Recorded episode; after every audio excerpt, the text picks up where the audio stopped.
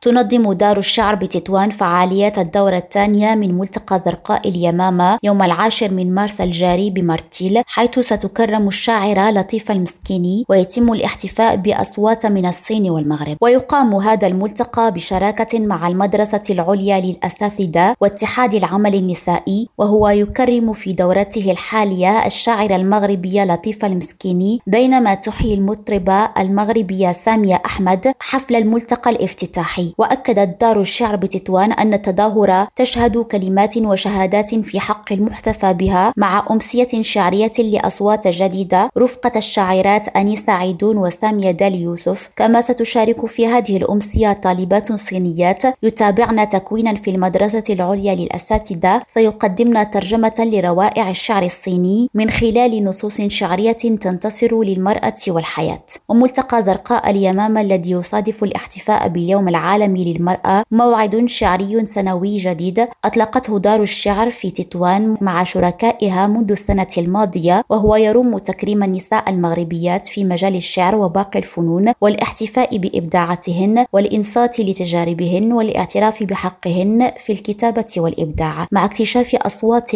إبداعية جديدة. زين جناتي ريم راديو طنجة.